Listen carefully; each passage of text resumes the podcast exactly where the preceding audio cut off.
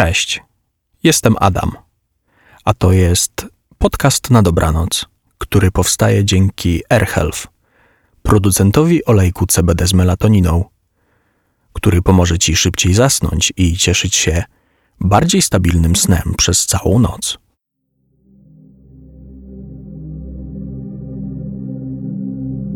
Gwiazdy rozciągały się po nocnym niebie jak pajęczyna pełna kropelek rosy. Kropelek rosy skrzących się od słońca.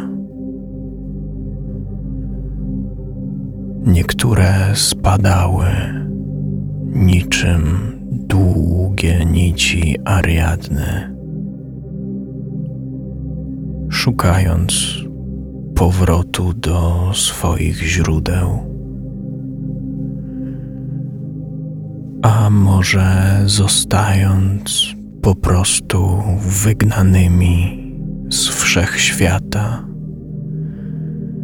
mającymi narodzić się na nowo tutaj, wśród nas. Taką gwiazdą, zupełnie niepodobną do wszystkich rzeczy i istot na Ziemi. Była Esmeralda, córka dyrektora muzycznego teatru w miasteczku. Płomienno-rude włosy zawsze splatała w warkocze przypominające komety.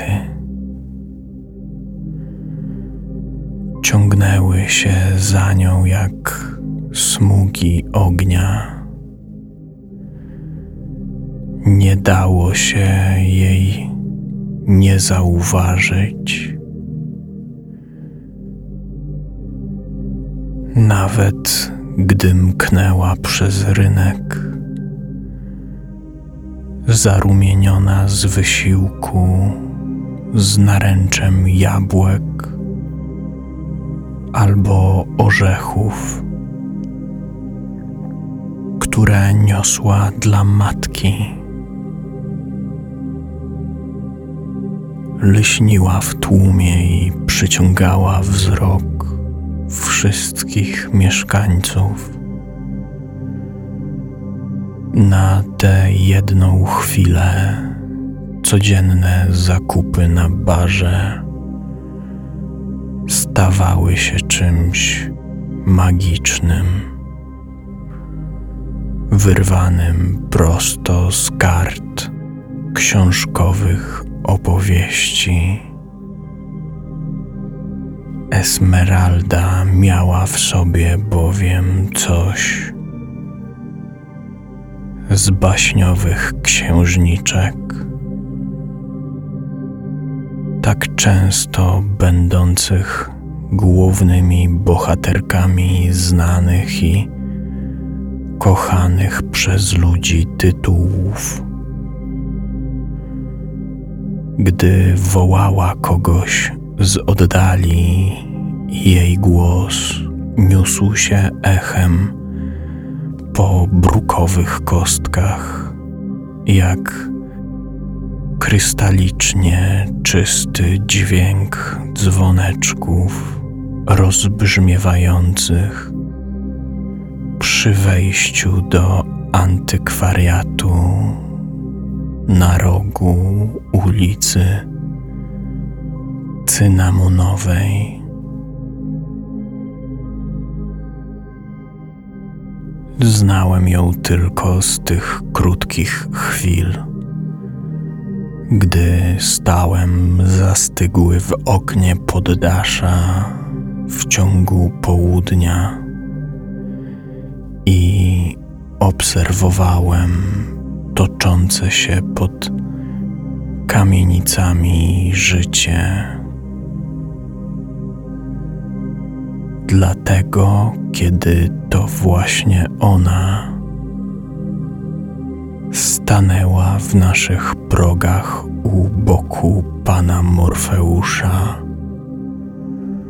gawędząc z nim o najnowszym spektaklu muzycznym. Poczułem się, jakbym spotkał literacką postać o której wcześniej jedynie czytałem. Jej promienny uśmiech mógłby rozświetlić całe poddasze. Panienka Esmeralda chce poznać działanie somnoskopu powiedział mój mentor, puszczając do mnie oko. Przygotowania trwały krótko przy akompaniamencie jej śpiewnego głosu. Zasnęła także niezwykle szybko jak gdyby robiła to na zawołanie.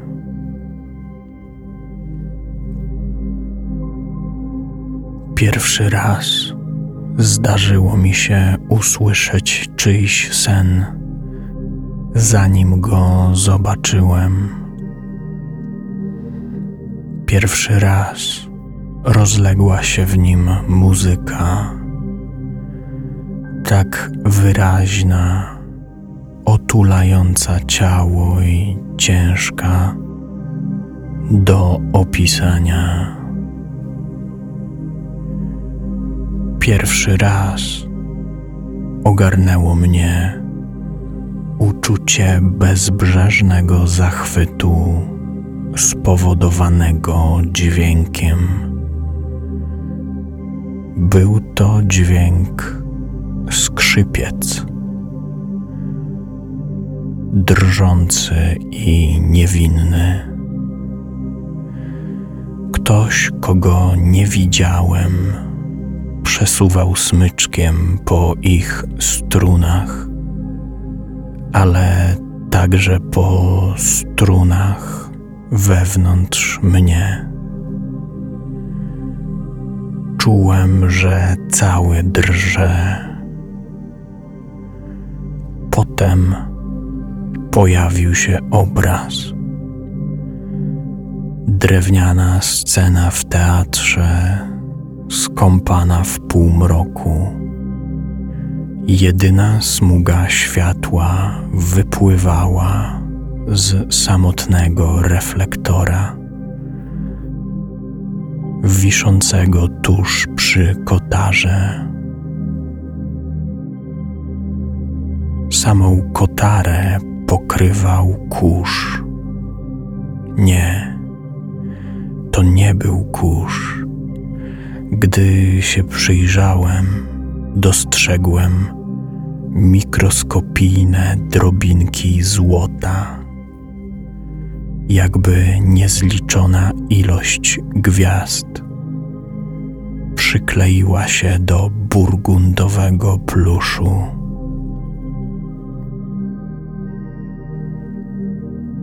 W pierwszej chwili wydawało mi się, że scena jest pusta. Ta smuga światła tworzyła na drewnianej podłodze rozjażony krąg. Ten jasny punkt zdawał się czekać, aż coś się w nim pojawi niczym w magicznej sztuce. W niemym oczekiwaniu wpatrywałem się w tańczące drobiny kurzu i złota. Nagle pomiędzy nieco zmurszałych desek, którymi wyłożono scenę, zaczęły wydobywać się jeden po drugim motyle. Było to tak niespodziewane i abstrakcyjne, że mógłbym przysiąc, że tego nie widzę, a jedynie własna wyobraźnia płata mi figle, albo że ja także zasnąłem i dwa niezwiązane ze sobą obrazy nałożyły się na siebie, jakby podwójna ekspozycja na starej fotografii. Jedne motyle musiały odbywać długie loty. Miały długie, wąskie i ostro zakończone skrzydła. Inne posiadały je szersze i wyraźnie zaokrąglone. O motylach wiedziałem w życiu niewiele, a jednak ich widok poruszył we mnie coś nienazywanego. Było ich mnóstwo i chociaż osobno krzątały się w pulsującym od złota powietrzu, niemal bezszelestnie, razem tworzyły jeden szemrzący dźwięk przewracanych w pośpiechu cienkich kartek papieru. Już po chwili wypełniły całą przestrzeń nad sceną.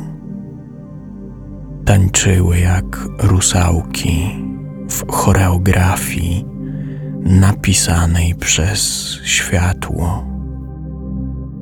Ten zapierający dech w piersiach spektakl trwał nieskończenie długo i sam nie wiem, czy minęły sekundy, minuty, czy może ciągnące się leniwie godziny.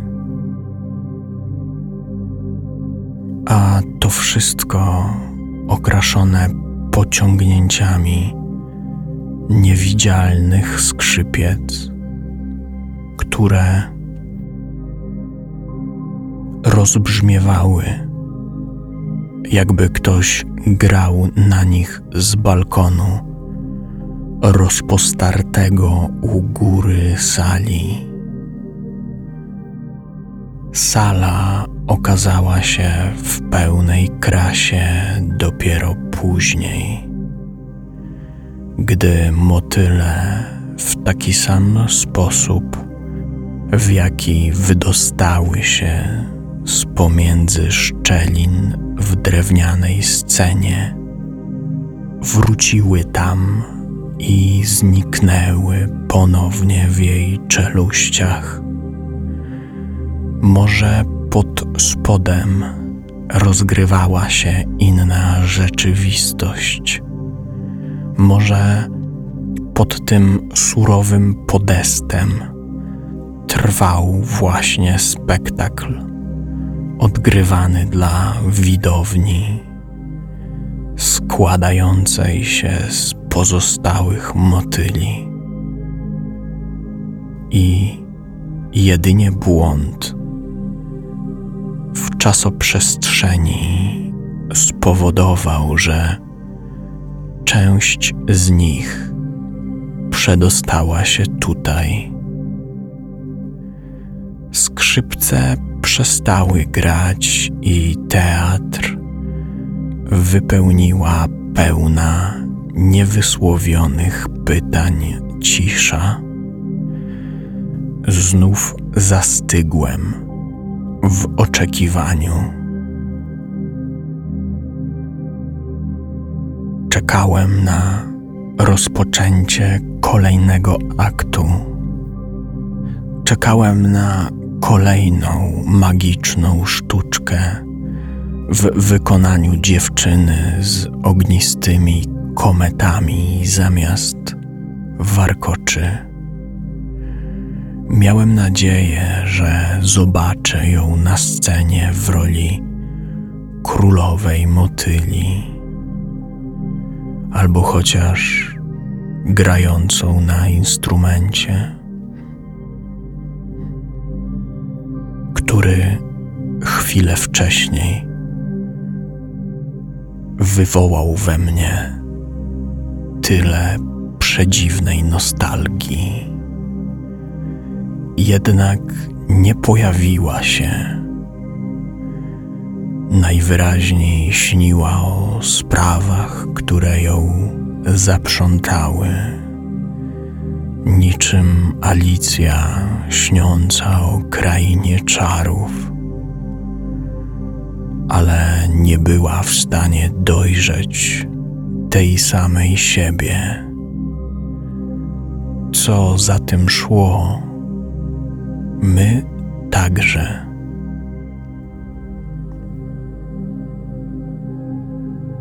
Już myślałem, że po wszystkim, że nie zobaczę nic więcej tej nocy. Zasępiłem się mimowolnie, bo moje serce tęskniło za muzyką, za dźwiękiem trzepoczących skrzydeł. Wtem znów rozległo się to brzmienie, nieco bardziej przypominające głos. Coś szeptało mi prosto do ucha, tysiącem głosików, pochodzących jakby nie z tego świata. Teatr wypełniły ćmy ich lotów nie dało się określić mianem choreografii. Wszystkie zmierzały prosto do reflektora, zapewne, żeby obijać się o niego drobnymi ciałkami. Na początku ich lot wydawał się chaotyczny. Dopiero po chwili byłem w stanie dostrzec w nim jakiś zamiar. Elementy spirali o promieniu zmniejszającym się w miarę zbliżania się do światła myślały, że reflektor to księżyc. Znów usłyszałem pociągnięcia smyczkami, tym razem niższe i bardziej głębokie. Coś niewidzialnego grało na kontrabasie ta muzyka smakowała jeszcze większą, bezbrzeżną tęsknotą, a ja nie wierzyłem, że ktoś może śnić tak pięknie, dotykając tylu zmysłów jednocześnie. Ćmy były coraz bliżej i bliżej źródła świetlistej smugi, a wtedy reflektor zgasł i scenę ogarnęła nieskończona ciemność. Muzyka ucichła. W tym mroku nie odczuwałem smutku ani tragedii. Po prostu spektakl motyli i ciem się zakończył, a wraz z nim sen Esmeraldy. Długo milczeliśmy z panem Morfeuszem, siedząc na wypełnionym ciszą poddaszu. Myślę, że muzyka grała wtedy jeszcze w naszych głowach i każdy z nas słyszał w sobie jej echo, obijające się o czaszkę. Esmeralda stanęła obok nas. Jej warkocze jak komety opadały na plecy. Zachowywała się, jakby dla niej był to kolejny zwyczajny sen, jakby każdy na co dzień śnił w ten sposób. Mogę zobaczyć? Zapytała nieśmiało, wskazując na somnoskop. Wciąż nieco oszołomiony Skinąłem głową i zrobiłem jej miejsce tuż przy szkle. Oglądała swój sen z delikatnym uśmiechem. Raz na jakiś czas zamykała oczy, chcąc wsłuchać się w dźwięki. Teraz wreszcie będę mogła zapamiętywać swoje kompozycje, które przychodzą do mnie, kiedy śpię. Powiedziała, kiedy skończyła swój seans. Zazwyczaj zapominam o nich od razu po przebudzeniu. Bardzo Wam dziękuję. wyszła z galerii, nucąc pod nosem, nie chcąc wyrzucić z pamięci melodii okraszonej trzepotem skrzydeł. Po tej nocy kupiłem sobie atlas motyli dziennych i nocnych przeglądam go w domu przed snem, mając nadzieję,